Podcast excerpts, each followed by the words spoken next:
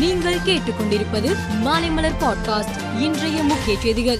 சென்னை அண்ணா பல்கலைக்கழகத்தில் நடைபெற்ற திருக்குறள் மாநாட்டில் கவர்னர் ஆர் என் ரவி கலந்து கொண்டு உரையாற்றினார். அப்போது ஆன்மீகம்தான் இந்தியாவின் ஆணிவேர் என்று குறிப்பிட்ட அவர் ஆன்மீகம் மற்றும் நீதி சாஸ்திரம் குறித்து திருக்குறள் பேசுகிறது என்றும் ஆனால் இந்த புத்தகத்தை வெறும் வாழ்க்கை நெறிமுறை புத்தகமாக மட்டும் காட்ட நினைப்பதாகவும் தெரிவித்தார். திருப்பூர் மாவட்டத்தில் விவேகானந்தா சேவாலயம் காப்பகத்தில் கெட்டுப்போன உணவை சாப்பிட்ட மூன்று சிறுவர்கள் உயிரிழந்தனர். அந்த காப்பகத்தில் இன்று ஆய்வு செய்த சமூக நலத்துறை அமைச்சர் கீதா ஜீவன் மாணவர்களின் உயிரிழப்புக்கு காரணமான காப்பகம் மூடப்படும் என்றும் காப்பகத்தில் உள்ள மாணவர்கள் ஈரோட்டில் உள்ள காப்பகத்தில் பராமரிக்கப்படுவார்கள் என்றும் தெரிவித்தார். திமுக தலைவராக உள்ள முதலமைச்சர் மு ஸ்டாலின் மீண்டும் கட்சித் தலைவர் பதவிக்கு போட்டியிட வேட்புமனு தாக்கல் செய்தார். அவரது மனுவை அமைப்பு செயலாளர் ஆர் எஸ் பாரதி பெற்றுக் கொண்டார். திமுக தலைவர் பதவிக்கு முதலமைச்சர் மு ஸ்டாலின் மனு தாக்கல் செய்திருந்தாலும் அவரது பெயரில் ஒவ்வொரு மாவட்டம் சார்பிலும் மாவட்ட செயலாளர்களும் மனு தாக்கல் செய்தனர். தமிழகத்தில் பத்து பனிரெண்டாம் வகுப்பு பொதுத் தேர்வு மையங்கள் பத்து கிலோமீட்டருக்குள் இருக்க வேண்டும் என்றும் அரசு பள்ளி மாணவர்கள் பத்து கிலோமீட்டர் தொலைவுக்கு மேல் பயணித்து தேர்வு எழுதும் நிலை இருக்கக்கூடாது என்றும் தேர்வுத்துறை இயக்குநர் உத்தரவிட்டுள்ளார்.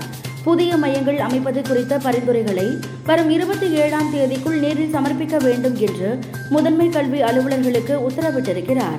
திமுகவில் இருந்து விலகிய அக்கட்சியின் மூத்த தலைவரான சுப்புலட்சுமி ஜெகதீசனுக்கு நாம் தமிழர் கட்சியின் தலைமை ஒருங்கிணைப்பாளர் சீமான் கடிதம் எழுதியுள்ளார். அதில் திமுகவை விட்டு வெளியேறிவிட்டதால் தனியொரு பெண்மகள் என்று தயங்காமல் உங்கள் கருத்துக்களை துணிவுடன் எடுத்து கூறுங்கள் என சீமான் கூறியுள்ளார். சுப்புலட்சுமி ஜெகதீசனுக்கு பதிலாக திமுக துணை பொதுச் செயலாளராக கனிமொழி எம்பி நியமிக்கப்படுவார் என்றும் இதற்கான அறிவிப்பு பொதுக்குழுவில் அதிகாரப்பூர்வமாக அறிவிக்கப்பட உள்ளதாகவும் தகவல்கள் தெரிவிக்கின்றன. ஒரு வேட்பாளர் ஒரு தொகுதியில் மட்டுமே போட்டியிடும் வகையில் உரிய மாற்றங்களை கொண்டு வர தேர்தல் ஆணையம் மத்திய அரசுக்கு பரிந்துரை செய்துள்ளது. ஒரு வேட்பாளர் ஒன்றுக்கும் மேற்பட்ட தொகுதிகளில் போட்டியிடுவதால் மறு தேர்தலில் அதிக செலவு ஏற்படுவதால் இந்த மாற்றத்தை கொண்டு வர தேர்தல் ஆணையம் பரிந்துரை செய்துள்ளது. இந்த ஆண்டின் அமைதிக்கான நோபல் பரிசு பெலாரஸ் நாட்டை சேர்ந்த மனித உரிமை வழக்கறிஞர் அலெக்ஸ் பிலாசியாட்டிஸ் உக்ரைன் மனித உரிமைகள் அமைப்பான சிவில் லிபர்ட்டி மற்றும் ரஷ்ய மனித உரிமை அமைப்பான மெமோரியல் ஆகிய அமைப்புகளுக்கு பகிர்ந்து அளிக்கப்படுகிறது. போர் குற்றங்கள் மனித உரிமை மீறல்கள் அதிகார துஷ்பிரயோகம் ஆகியவற்றை ஆவணப்படுத்த மேற்கொண்ட முயற்சிகளுக்காக நோபல் பரிசு அறிவிக்கப்பட்டுள்ளது.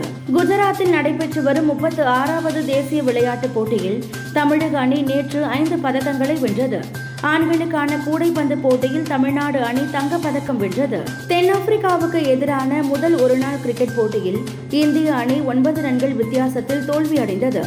தோல்வி குறித்து கேப்டன் ஷிகர் தவான் கூறுகையில் ஃபீல்டிங்கில் தவறு செய்ததால் சில ரன்களை விட்டுக் கொடுத்து விட்டதாக தெரிவித்தார். மேலும் செய்திகளுக்கு மாலை மலர் பாட்காஸ்டை பாருங்கள்.